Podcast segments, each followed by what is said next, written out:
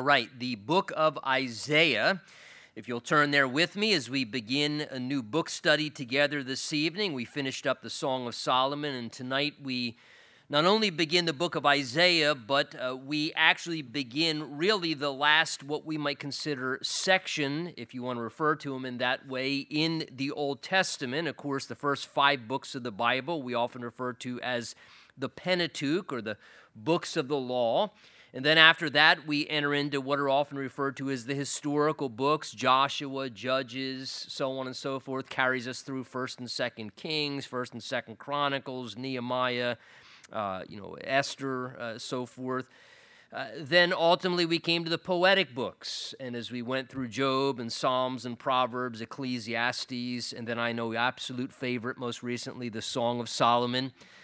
And we tied up the end of that last week. And now we begin Isaiah, which will take us now through the remainder of the Old Testament. And now we come into this section that we often refer to as the prophetic books. And of course, broken into what often people refer to as the major prophets and the minor prophets. Now, that has nothing to do with one message is major and important, and the other minor prophets, their messages are minor or less important. It's really just an indication that we have given to describe sort of the length of these prophetic books. The first few prophetic books, Isaiah and Jeremiah and Daniel, these are, you know, they're larger books, and so we often refer to them as the major prophets. And then as you get to the latter part, of the prophetic books. You get the shorter books there as we tie out the rest all the way through the end of Malachi together. So, uh, again, remember when we're looking at these prophetic books, important to understand a couple things. You know, one, that the Spirit of the Lord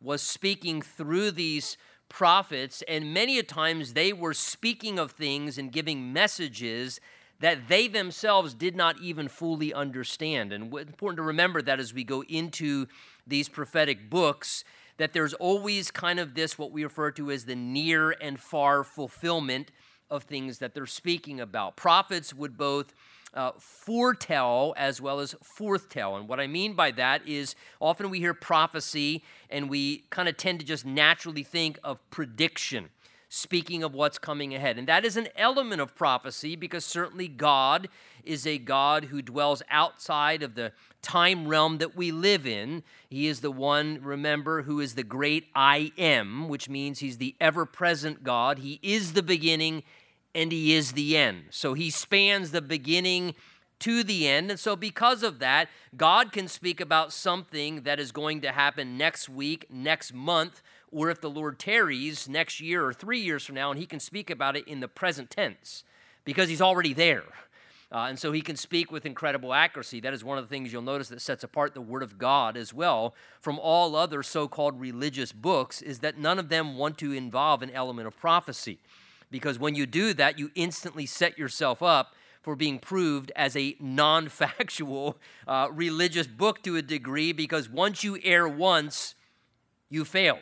Uh, but God's word has so much prophetic language in it where the Holy Spirit directs the writers, those who are speaking, to speak of things far in advance and how many all throughout Scripture prophecies have already been fulfilled and others yet to come to pass as well. And so sometimes God speaks in a manner through the prophets where he is foretelling things that are coming, but other times we'll see where they're basically just foretelling or they're just speaking forth a timely word from the Lord.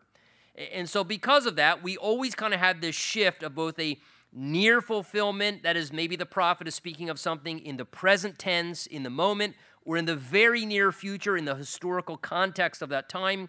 But then there's also at times where the Holy Spirit, in the midst of the language of the prophet, will then kind of, if you would, go from the microscopic look to taking the telescope and zooming and looking way far out and speaking of something that, in a sense, is going to have a far fulfillment.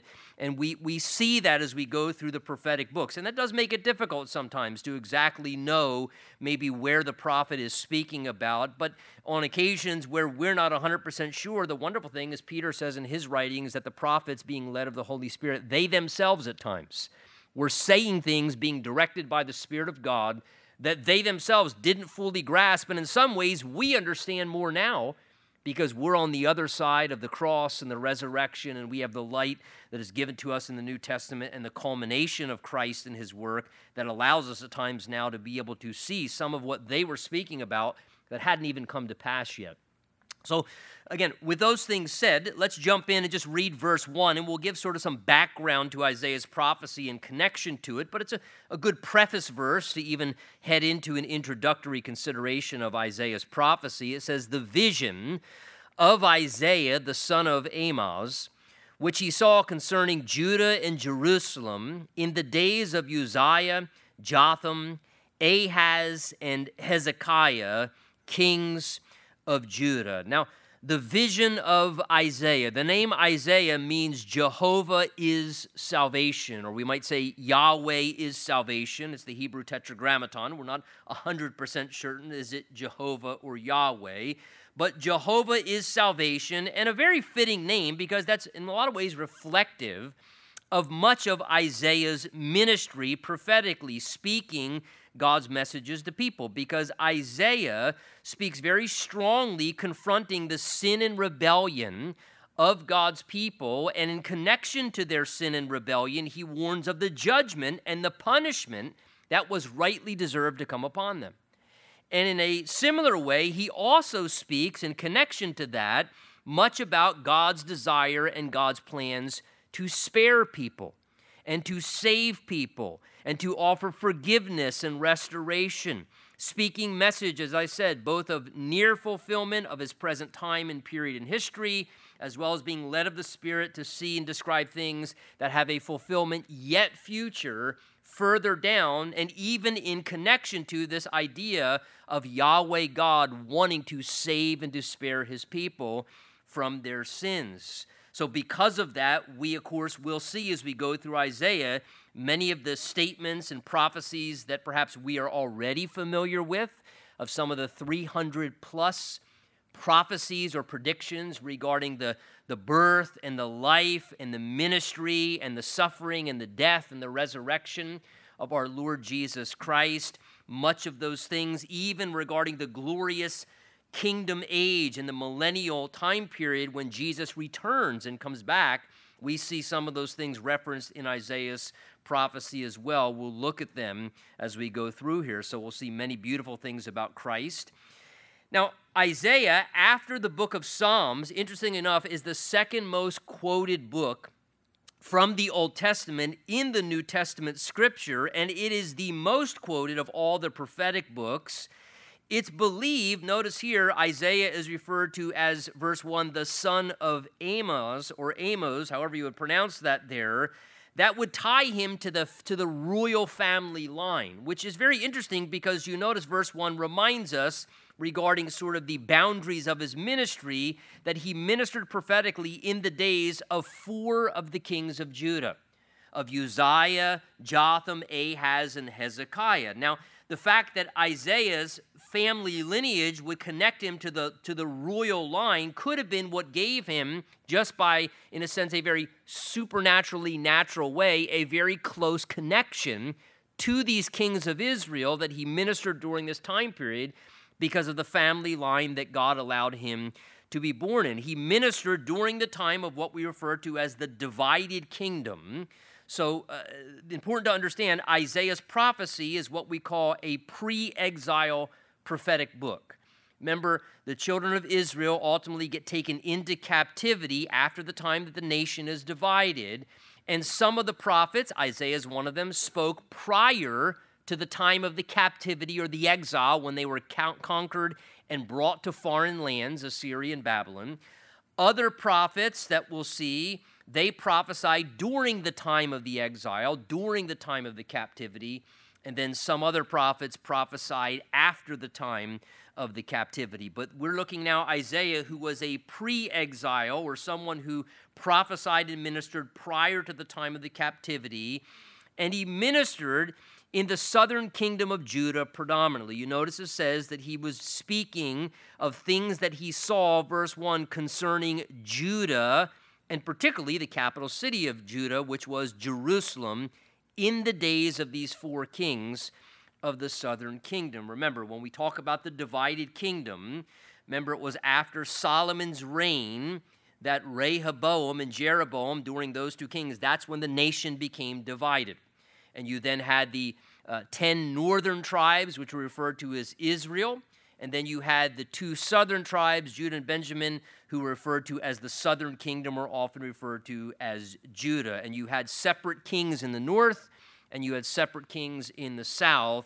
And Isaiah was ministering predominantly, it seems, in the southern kingdom of Judah. He had watched the northern kingdom decline badly and fall in his time period historically to the Assyrian Empire, who was kind of the strong empire at that time. And he had watched the northern kingdom decline and then be captured and taken away.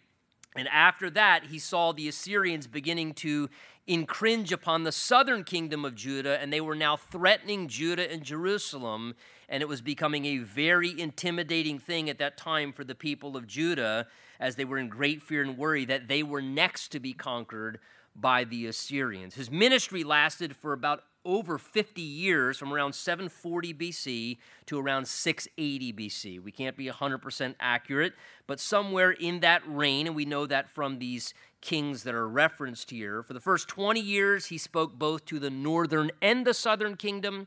And then for the remaining 30 plus years of his ministry, he predominantly speaks to the southern kingdom of Judah during the time period of these four kings Uzziah, Jotham, Ahaz, and Hezekiah. Uzziah, we know, reigned 52 years. He was mostly a, a good and godly king. He encouraged morality and did many good things in Israel. He brought stability to the Judah to the nation of Judah and prosperity. Yet he had some errors along the way. Jotham, we know his son who reigned next, reigned about 16 years, and he was a very good and powerful king. The Bible tells us he sought the Lord in all of his ways. The third king referenced there, Ahaz, he was the exact opposite. Ahaz was a very wicked king.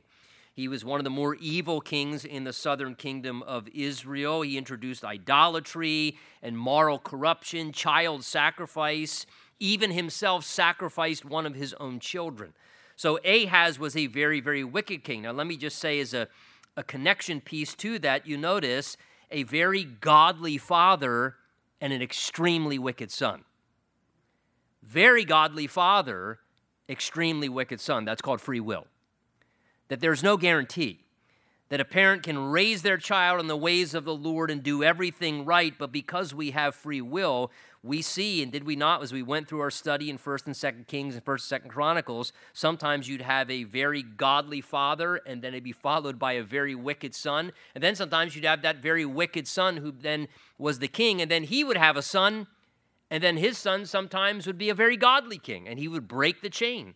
So the reality is that can work both ways. And interestingly enough, here in the Holy Spirit's record, Ahaz, a very wicked king, and then Hezekiah, the final king, he reigned 29 years. Ahaz's son was one of the most godly kings in Israel. He was a good and godly king. He brought tremendous spiritual reformation. He cleansed the temple. And again, even though he was raised in a morally corrupt household with an evil father in a wicked time period, he chose to not be conformed to the patterns of his parents. He was a chain breaker. He chose not to be conformed to the pattern of his present world and society, but he chose to be a chain breaker, and he became one of the most godly kings that the southern kingdom of Judah had. So, very beautiful to see. We have moral responsibility. Just because they're godly parents, there's no guarantee it's going to be godly children. No guarantee. And just because you have a wicked parent, no excuse to be a wicked child because there's the option to say, I'm going to live differently. I have a free will. I'm going to choose to live good and godly. I'm going to turn the course, set a different pattern for my family and household, and live in a different way. And he took a completely different track, even as one of the kings of the southern kingdom of Judah. So, with that backdrop, we know somewhat historically what happened. Again, in that time period. If you want to read Second Chronicles 26 to 32, that's where those four kings are referenced. Again, if you're a note taker, that's kind of the time period, the record. Second Chronicles 26 to chapters 32 record the events of Uzziah, Jotham, Ahaz, and Hezekiah. So the message begins, verse 2 of chapter 1 Hear, O heavens, and give ear, O earth, for the Lord has spoken. So it kind of starts out as sort of a courtroom scene. Notice the prophet here calls all of creation to join in as far as being witness to this message coming from the Lord, for the Lord has spoken. I have nourished and brought up children, and they have rebelled against me. The ox knows its owner, and the donkey its master's crib or the feeding trough. The idea there is the language of the master. But Israel does not know, my people do not consider. Alas, sinful nation, a people laden with iniquity, weighed down, a brood of evildoers, children who are corrupters. They have forsaken the Lord. They have provoked to anger the Holy One of Israel. They have turned away backward. So notice as the prophet begins, the first picture, an analogy that he gives to us as God speaking regarding his own people, who he did so much for as a good and faithful father. And again, I just said a moment ago no guarantee good and perfect and faithful and godly parent is that a child is going to live godly. God was the perfect parent. God was a perfect father, right? From Adam and Eve in the Garden of Eden, God's first two children, if you were, became prodigals. And what excuse did they have? They had the presence of God, they had a paradise existence. Nothing was wrong. They couldn't blame, oh, it was my upbringing. Oh, it was my culture. Oh, I was wounded and damaged by what my parents did to me. They were in paradise. The only parent they had was God Himself, and yet they exercised their free will and they rebelled against God. So I think this is a good thing to remember, even as parents sometimes. You know, we do our best. You know, our children are adults now, but you, know, you raise your kids in the ways of the Lord, and there's going to be a lot higher probability that they are going to follow the Lord. And certainly God is going to bless that. But by the same token, we must remember that our children have a free will. And look, even God Himself understands that because here God uses this analogy in verse 2 and 3 of being like a father to His own people. He says right here, I have nourished, verse 2, and brought up children. In other words, God says, I, I provided everything that they needed to live a healthy, fruitful spiritual life. God said, I supplied all that was necessary. I raised them in the right way spiritually. Again, referring to Israel. But what did they do? God says, they have rebelled against me. Though God did everything possible for them, lovingly supplied all they needed to be able to walk with Him, they disrespectfully rebelled against God's authority and dishonored and really ignored God like they didn't even know who He was. You notice the analogy he uses there. He says, Boy, it's interesting. God says, the ox knows its owner, the donkey knows its master's crib, its, its feeding trough. In other words, he, you know, we, we often think of an ox in the sense of a, we say a dumb ox. He's as dumb as an ox or a dumb donkey. And, and so God says, even these creatures, and think about it, many times the ox and the donkey, these were farming animals, and sometimes their, their master may not even been as easy on them as they could have been. Maybe they got whipped or, or, or beaten at times and mistreated. But he says, boy, it is interesting how there's still this, this consciousness in that animal to know the hand that feeds them, to know the owner, to know where they're in a sense, you know, responsible to. They're responsive. Even these stubborn animals understand their dependency upon their master and they respond in kind. But God says, these people, my people, and that's the sad part of it. God's not talking about foreigners who didn't know him. He's talking about his chosen people, the Jews, the nation of Israel, the kingdom of Judah, who had been in David's line. God says, Israel does not know, and my people don't consider. The idea is they don't consider the fact that they belong to me, that I've provided the best for them. And again, they were rebelling against God. So sad to see what was going on, that they were stubbornly rebelling against God and their actions. And in some ways, they were being worse than stubborn animals in just turning away from God. He describes really the condition they were in there in verse 4. He calls them, I mean, look at the language. The Holy Spirit refers to them as a sinful nation. Now, I know it's going to be difficult to line up the United States of America with this, but if the Holy Spirit brings application to your mind, that's from Him. Sinful nation, a people laden with iniquity. The idea is weighed down. That is, they're overburdened. Their sacks are full. They're doing so many evil things. Iniquity is a word that often speaks of being perverse or bent, just crooked. That's the idea there. Something that's perverted or crooked. They're laden down with such things. A brood, speaking of the, the, the gathering of a bunch of serpents or snakes, a brood of evil doers. Children who are, notice, not corrupt, but what does it say? Corrupters. That is, they're people who not only want to be corrupt, they're not content unless they're corrupting everyone else. You notice a little bit of that goes on sometimes in the corrupt society of people. They're not content just to be corrupt. No, no, no, no. We, we, you need to join us being corrupt.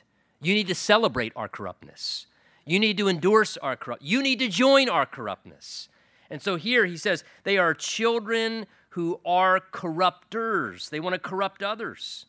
They have forsaken the Lord, turned away, abandoned him, provoked the Lord to anger. The idea is poked God in the eye. Why? Because he is the Holy One of Israel, and they have turned away backward. Now, you might want to underline that phrase there, Holy One of Israel. That becomes one of Isaiah's favorite phrases as he refers to God throughout his prophecy, the Holy One of Israel. Again, reminding that the Lord himself is holy and righteous.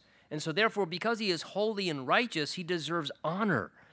And he deserves reverence as a king, and that we should, in a sense, stand in, in awe of the Lord because he's not just the God of Israel, he's the Holy One of Israel.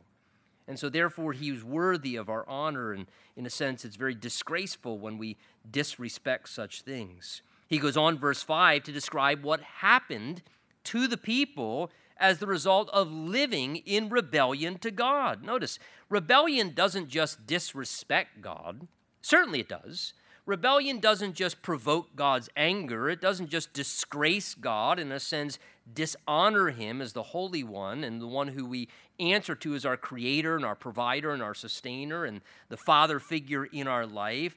Not only that, rebellion ruins our lives. You know, s- sin is bad because it's bad for us. It's not just bad in its essence, it's bad for us. I don't know about you, there's never been a time in my life when I've committed a sin where I can look back over a time when I was living in sin and say, man, my life flourished through that. I mean, boy, that sinful practice for a season of my life, boy, that did wonders for me. No, it did ruin in our lives, right? And so here, look, he describes now in a sense, the effect of their rebellion of turning backward and turning away from the Lord. He says, verse 5, almost as if he's reasoning with them, why should you be stricken again? In other words, you've brought enough pain and suffering. Do you want to bring more pain and suffering upon your life? God says, haven't you got yourself beaten up enough already from rebelling against me and doing what you know is wrong? Why should you be stricken again? You will revolt more and more. The whole head is sick. Notice the idea there of the, the thinking patterns. In other words, the, again, this is what sin does. Sin causes people to think in, in very convoluted ways. One of the biggest problems with sin is it defiles the thinking patterns. When someone is stuck in a pattern of sin or living in a consistent sinful practice, it, it's as if their thinking becomes just completely polluted and, and their mind becomes sickened and they can't, in a healthy way, process good decisions. Their reasoning is completely unhealthy. He says the whole head of the nation is sick, the whole heart faints, from the sole of the foot even to the head, from top to bottom or bottom to top. There is no health or soundness in it, but wounds and bruises and putrefying sores. God's trying to be graphic they have not been closed or bound up. So the idea is just a festering, pussy, open, gross wound that just doesn't cease to, to, in a sense, get worse and worse, nor has it been soothed with ointment. So again, he's just describing the, the destructive effects of sin. And, and here the Spirit of the Lord through the prophet is saying, Haven't you had enough?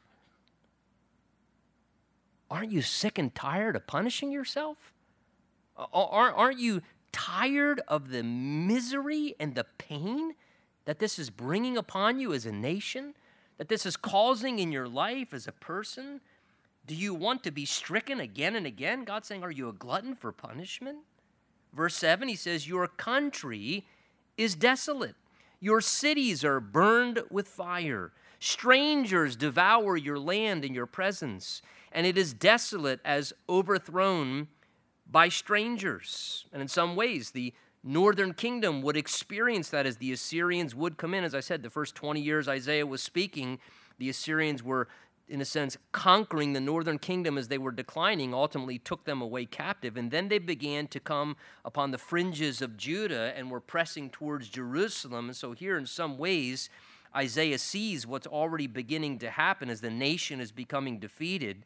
He says, verse 8 So the daughter of Zion is left as a booth in a vineyard, or a hut in the garden of cucumbers, as a besieged city. Again, the, these uh, huts out in the gardens and in the vineyards, they were just temporary dwelling places, like kind of, if you would, uh, shacks that they would put together as they would work out in the, the heat to get a little bit of shade but they were very weak, these shacks. They weren't permanent dwellings. So, because it was just a simple shack, it was very vulnerable. It wasn't a safe place to be.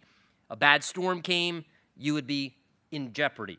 If somebody tried to come after you, they wouldn't be a safe, secure hiding place. So, God's describing their insecurity as they now have foreign enemies coming against them, besieging the city, laying siege to it. And he says, verse 9, unless the Lord of hosts had left to us a very small remnant, we would have become like Sodom and we would have been made like Gomorrah. Now, we remember from Genesis 19 what happened to Sodom and Gomorrah utter destruction. And here the prophet says, despite our sinfulness, unless it had been the mercy of the Lord to show restraint, he said, we would have been completely destroyed like Sodom and Gomorrah, we would have been completely wiped out. If it were not for the mercy of the Lord, that even when they were sinful and faithless, that God remained faithful because he couldn't deny himself, and that God didn't preserve a remnant. Think about it. God was preserving a remnant. Why? Because God was preserving the messianic line. Because it was through the line of Judah that ultimately Jesus would come and bring about the salvation that we need, not circumstantially, but spiritually and eternally. So God was protecting his plan and preserving his plan. And Isaiah recognizes, man, he says, we could have been wiped out completely if it were not when we were being besieged and attacked, the Lord mercifully left a small remnant. Verse 10, he says, Hear the word of the Lord, you rulers of Sodom, give ear to the law of our God, you people of Gomorrah. Now, notice, he basically there metaphorically is, is using the titles of Sodom and Gomorrah to describe the Lord's people at this time. Now, that's a pretty sad testament when he's calling them those who are of Sodom and Gomorrah. And notice the problem, look at verse 10, the problem was not just with the rulers, and the problem was not just exclusively with the people, it was both. You see what he says in verse 10? You rulers of Sodom and you people of Gomorrah. God says the problem is both governmental and it's civil. The government's corrupt, and God said, and the people are just as corrupt. It wasn't one or the other. God says, in this situation, as the nation was in great decline and the people had been turning away from God nationally, it was now influencing the society, the general, uh, general populace, and it was also corrupting the governmental rulers at that time. And what was the only antidote for the rulers of Sodom, the people of Gomorrah, as he refers to them in that way, using a metaphor? He says, Here's the antidote. You need to hear the word of the Lord and give ear to the law of our God. The only hope to save the immoral, declining nation, God said, was the word of God. That if people would be willing to hear the word of the Lord, and respond to it. That was the only possible hope. Again, that should give great reminder to us as we live in these days amidst our nation to realize that the very thing that we are still doing tonight, and then being ambassadors of truth and taking the word of God to our jobs and our families and our neighborhoods, in some ways, as a small remnant of the Lord's people remaining faithful to Him, we are in some ways the answer to be salt and light to be one of the only preserving influences that this nation has. To be those who will still say, listen, You may be buying into this ideology, or you may be believing this is the thing to do, and you may be getting into all types of perversity in your Sodom and Gomorrah practices, and all the sexual perversion of this, and all the barbaric, cruel evil of doing that, and bloodshed. But, but for us to be able to say, listen, but hear the word of the Lord. This is what God said. This is what God intends for us to be as a people, and to be able to be those who can dispatch the law of our God to realize that that is the only thing that will govern humanity is the truth of God's word and to be able to share that. And here he beckons the people to respond to the word of the Lord and to give ear to the law of God. He says, To what purpose is the multitude of your sacrifices to me? Now, let me read down through this because the, uh, it's a unit of verses, but, but listen to what the Holy Spirit's conveying here. God says to the people, living very sinfully and immorally, but notice very religiously. Watch this. Verse 11 To what purpose is the multitude of your sacrifices to me, says the Lord? I have had enough of burnt offerings of rams and the fat of the fed cattle. I do not delight in the blood of bulls or of lambs or of goats. When you come to appear before me, who has required this from your hand to trample my courts? Bring no more futile sacrifices. Incense is an abomination to me. The new moons, the Sabbath celebrations, the calling of assemblies. God says, verse 13, I cannot endure iniquity. And the sacred meeting. The idea is the two together. You see that combination there? God says, I cannot endure people living in defiant iniquity and sin but then still wanting to do the sacred meeting thing. Complete hypocrisy, God's describing. Your new moons, verse 14, your appointed feasts, my soul, Holy Spirit says, my soul hates. They are a trouble to me. I am weary of bearing them. And when you spread out your hands, that's how they would pray in that day. They would spread forth their hands in dependency towards God. When you spread out your hands in prayer, God says, I will hide my eyes from you. Even though you make many prayers, I will not hear because your hands are full of blood. The idea is full of blood in the sense of bloodshed. Their hands were, were bloody from the murderous and barbaric things that they were doing. Now, notice in these verses here, though the people were living in willful disobedience, right? We've already gotten some picture of that. God describes in verse 4 their, their sinful way of living. He describes that they've rebelled against God in our chapter. He just called them Sodom and Gomorrah. That's a pretty strong statement. And though they are living in that way, yet God says they are still living incredibly religious. They were still going through all the routines and rituals of ceremonial worship. They were appearing before God at the regular gathering times of worship.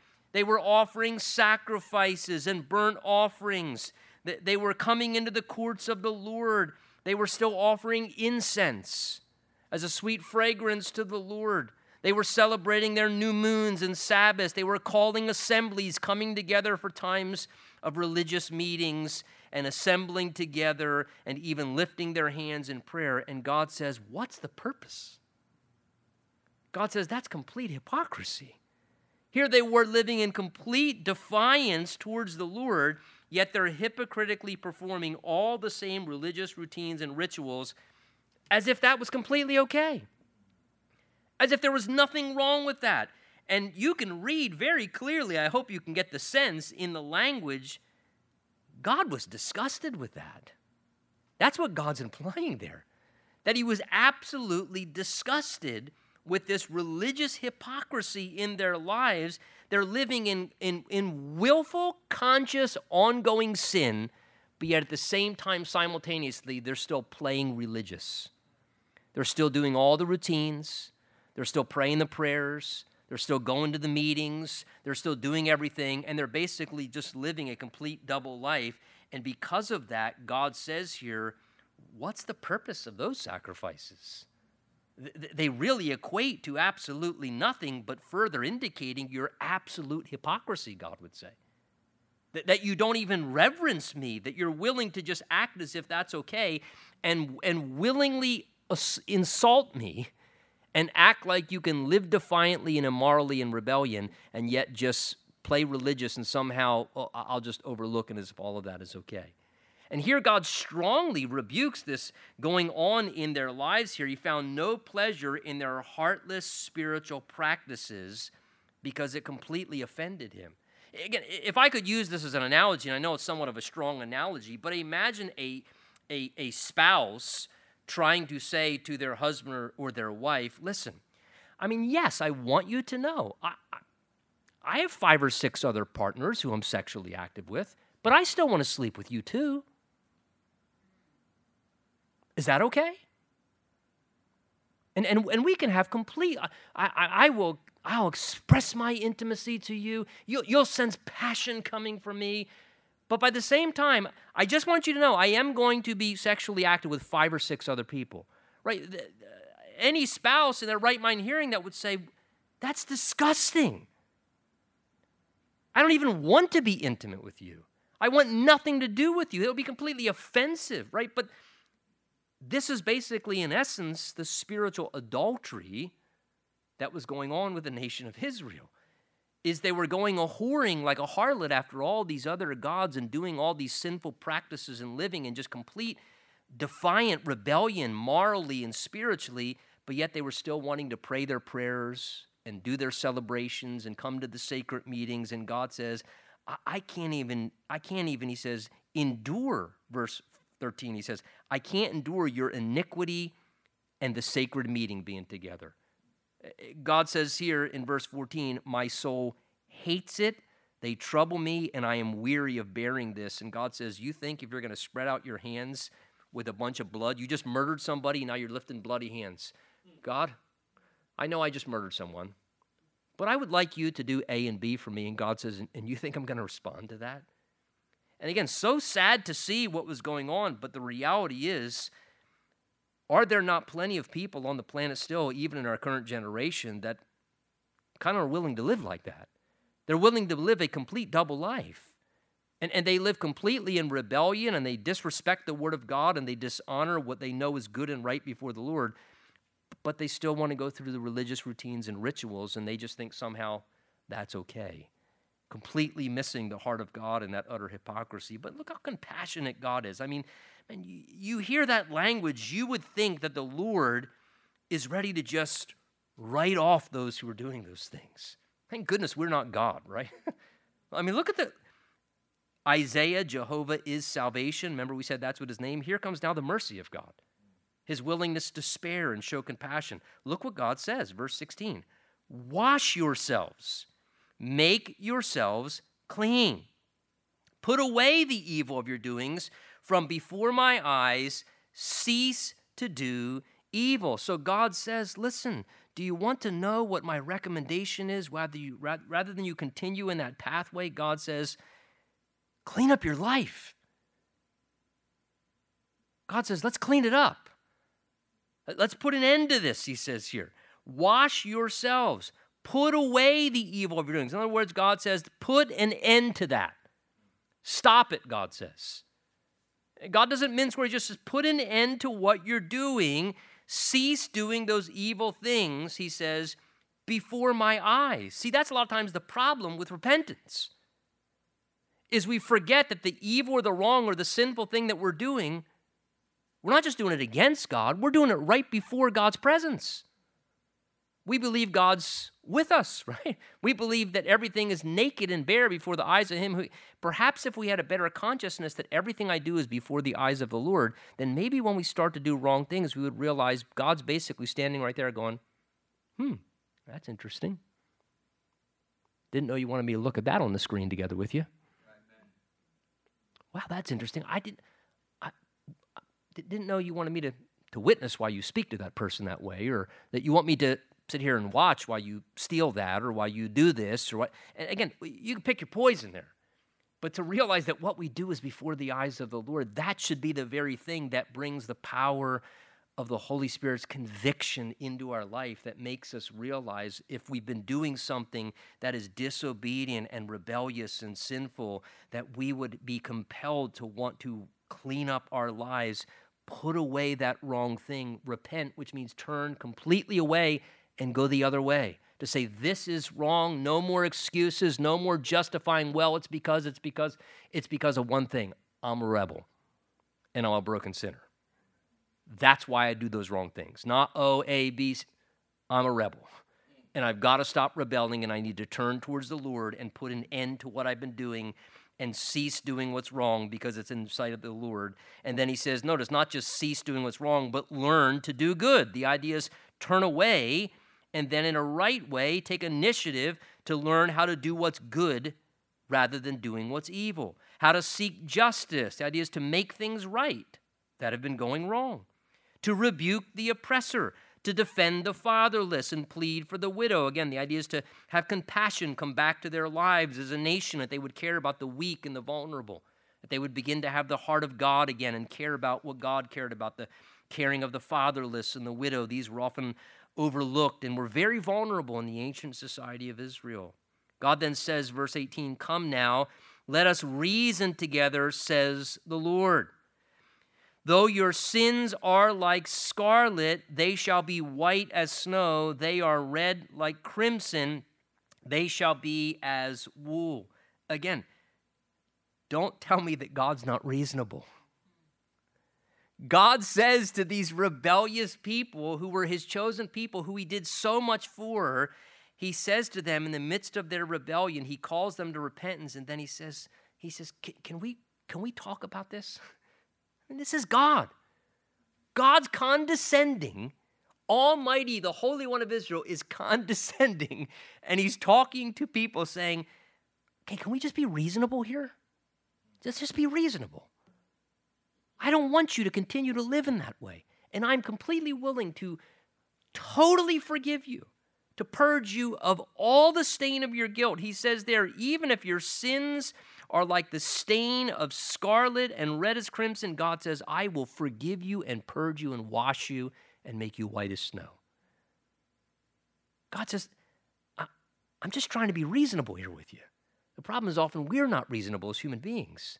And here God is offering forgiveness, complete pardon, willingness to take away the stains of our guilt, no matter what we've done, and how much more through the blood of Jesus Christ. The Bible tells us that through the blood of Jesus Christ, He cleanses us from all sin. That we can come now to God directly in faith and by grace receive the cleansing blood of Christ to be forgiven and to be washed. And that our stains of sin can be cleansed, and God can take a life of stain and guilt and make it purged totally clean, white as snow. How wonderful that God offers such. And again, he's saying, please, I'm reasoning. Let's reason together. Why would you not receive forgiveness? Why would you reject it? God says. Do you want to live with the stain of guilt in your conscience? God says, be reasonable. Why would you not let me forgive you and give you a change? But notice, verse 19 and 20, we have a free will. Because look what God says. If you are willing and obedient, in other words, you have to be willing, and you have to obey to respond to the Lord's offer. If you're willing and obedient on God's terms, you shall eat the good of the land. But if you refuse and rebel, you shall be devoured by the sword, for the mouth of the Lord has spoken. So the Lord says, I'm trying to be reasonable here. I'm trying to offer you an opportunity for change and forgiveness and to, to have a fresh start. And he says, But at the end of the day, you have the freedom to decide. And if you're willing and obedient, he says, you'll experience good.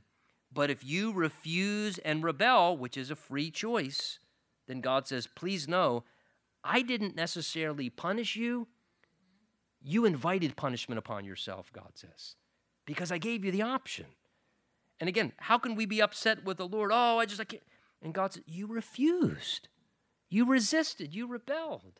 And here the nation had this opportunity to turn towards the Lord. God was offering them, despite their condition, He was offering the opportunity if they were willing to turn towards Him. And again, I think times the Lord speaks to us and we have to make that decision. Are we going to be willing and respond, or are we going to be stubborn and we're going to rebel?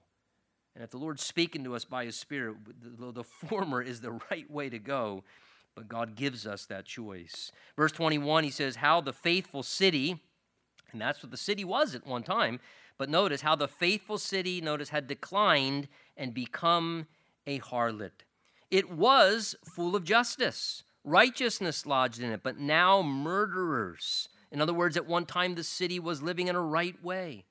The city represented what was good and righteous. They had a good and righteous start nationally as a people but they had corrupted themselves. They began prostituting themselves towards things that were, in a sense, corrupt before the Lord. And he describes here how they had turned from him in that way. He says, But now they've become murderers. Verse 22 Your silver has become dross, the idea that which becomes worthless. Your wine mixed with water, speaking of becoming compromised and diluted. Your princes are rebellious and companions of thieves. Everyone loves bribes and follows after rewards. They do not defend the fatherless, nor does the cause of the widow come before them. So he describes how the corruption had set in among the nation, as he describes in verse 22 and 23 here, these different realities. How everyone was looking at this time to only just get what was best for them personally. He says there, not only had they become compromised but he says, Your princes, your leaders, they've now become rebellious. And interesting, notice the princes, the rulers of the land. Imagine this not only rebellious, but rulers in a land becoming companions of thieves, looking to do what they can to steal and get what's best for themselves. Everyone loves bribes, God says, whatever will be to their advantage. And they follow after rewards. Hey, I'm going to follow after not what's right, I'm going to follow after whatever rewards me best. And God says this is what the political environment was like in a declining nation where morality was just spiraling out of control and going down the tubes. God says the leaders, the princes of the land, they had become corrupt. They were looking to, in a sense, steal what was best for themselves, and they were following after whatever rewarded them the most. Well, it's always a sad place when any of us get to the place where instead of following after what's right, we just follow after whatever would reward us best. We're not called to live self serving lives as God's people. We're called to consider others more important than ourselves. And here, sadly, it was a very self serving nation, the outlook at that time.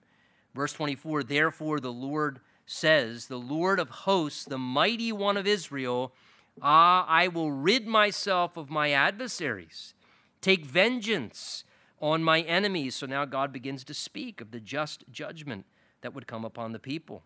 I will turn my hand against you and thoroughly purge away your dross and take away all your alloy. The idea is putting them through the refiner's fire. And as Assyria came and as Babylon came, that's exactly what God did. He used foreign nations as his instrument to discipline and to judge his chosen people as a nation. God used, in a sense, making them vulnerable to other nations coming in, conquering them, and in a sense, bringing them down. And that was the way that, in a sense, God turned his hand against them by basically taking his hand off of them. At one time, they were a blessed nation. At one time, God's hand was upon them, and the way God, in a sense, turned his hand against them was God said, You know what I'm going to do? I'm just going to take my hand off you and see how you do without me.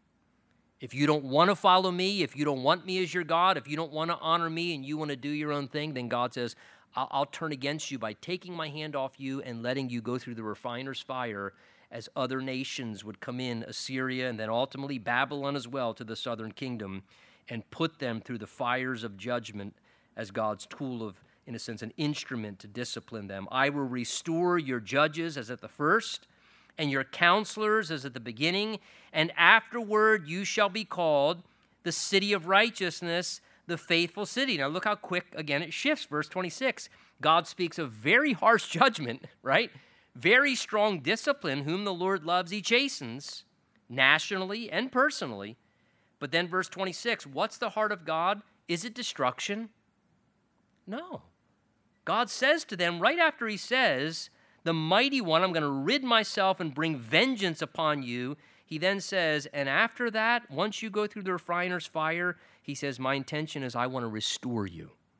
I want to restore you back to how things once were, that your counselors would come back to how they behaved at the beginning, and once again they be called the city of righteousness, the faithful city. How, how amazing is the Lord that though he can be at times when needed a very stern father, but his heart is not to destroy, his heart is to correct, his heart is to do what's necessary to discipline, but his heart is not to destroy, but to bring ultimate restoration to get them back on a healthy course. Verse 27, he says, And Zion shall be redeemed with justice, and after her penitence, with righteousness. Again, notice how was Zion, the, the, the, city of Jerusalem, often a reference to God's people, Israel, how were they redeemed? They were redeemed with justice.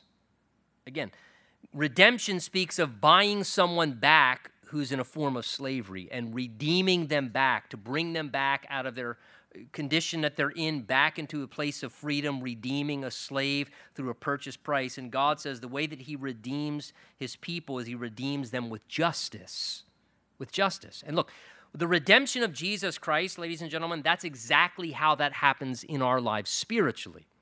We are redeemed with justice. So important to understand. Romans chapter 3 as it speaks about how we've all sinned and fallen short of the glory of God and that the whole world is guilty before God and deserves his wrath. We do as sinners.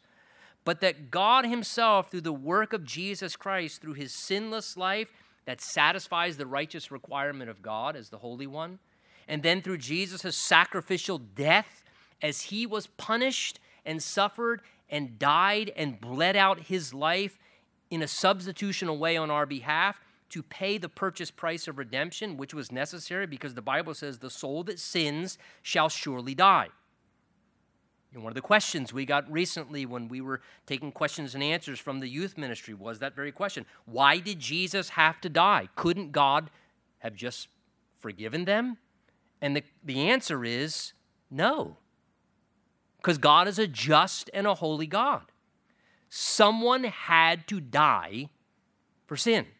Sin requires death. Sin requires punishment. The wages of sin is death. The soul that sins must surely die. Someone has to die for my sin, or God is compromising his justice. He cannot be holy and compromise his justice, nor can he be just and compromise his love. He must be all of who he is all the time. So Jesus had to die because someone was required to suffer the penalty and the punishment on our behalf, so that, as Romans 3 says, that God could be both just and at the same time be the justifier to anyone who believes in Jesus Christ. Because what God did in Jesus is sufficient, it's just. He can remain just and at the same time become the justifier, declaring us righteous if we believe in Jesus, in what Jesus did for us through his redemptive work of dying in our place for our sins. So, again, how wonderful that we've been redeemed with justice, even as they, God says, would be redeemed in a just way from God's perspective. And the destruction, verse 28, of the transgressors and of the sinners shall be together, and those who forsake the Lord shall be consumed. For they shall, God says, verse 29, be ashamed of the terebinth trees which you have desired, and you shall be embarrassed because of the gardens which you have chosen. For you shall be as a terebinth tree whose leaf fades, and as a garden that has no water. So again, Isaiah is using kind of poetic language there. Again, the terebinth trees and these gardens, these were groves and places where they would go and they would offer sacrifices to their idols. And so God here is basically saying, those who choose to forsake him and turn away from him, he says ultimately what that will result in, he describes verse 29, those who turn away and forsake the Lord, he says it will result in, notice he uses two words there, being ashamed of what they had desired to do and being embarrassed because of the things that they have chosen. That's always going to be the end result of sin and rebellion against the Lord. It will always lead to a place of severe regret. Nothing good comes out of it. All that it results in is a person who, on the other side of living in rebellion and sin, they become ashamed and they become embarrassed of what they chose to do. And they live with that shame and that embarrassment and that, in a sense, weight of guilt upon them. And not only that, he says, like the garden that has no water, the other is a garden that's dried up. And that's another thing sin will do it will dry up a life, it, it ruins lives. And he says, the strong shall become as tinder, and the work of it as a spark. Both will burn together, and no one shall quench them. So he describes here how the, the strongest of individuals, he says, the strongest of men, that they are able, he describes in verse 31 there, to be broken by God. And he says, when, when God begins a process, whether it's breaking a nation's back that's rebelled against him, or whether it is breaking the will of a human being, he says, nothing's going to stop it. But can I just say this? Did not David say when he was broken, remember, over the great sin in his life with Bathsheba and then murdering her husband Uriah? Did not David ultimately say, he said, sacrifices, God, that's not really what you're looking for. If it was sacrifice and offering you desired, that would be easy. He says the sacrifices of God are what? A broken spirit and a contrite heart. That's what God's looking for. God's not looking for us to pay off Him in some bribery through some religious actions. Well, maybe if I did this much wrong, if I do these two or three things right, then uh, God says, I just want you to have a broken spirit. I want you to be broken over the wrong thing that you're doing and get real, God says. Get genuine. Be broken. And when David finally was broken, that was the place where he became liberated in his soul and liberated from those things. And what a wonderful thing that that is all God is looking for from us. And how wonderful to know that if we confess our sins, Jesus is faithful and just to forgive us and to cleanse us as we come to him with a broken spirit. Well, let's stand together.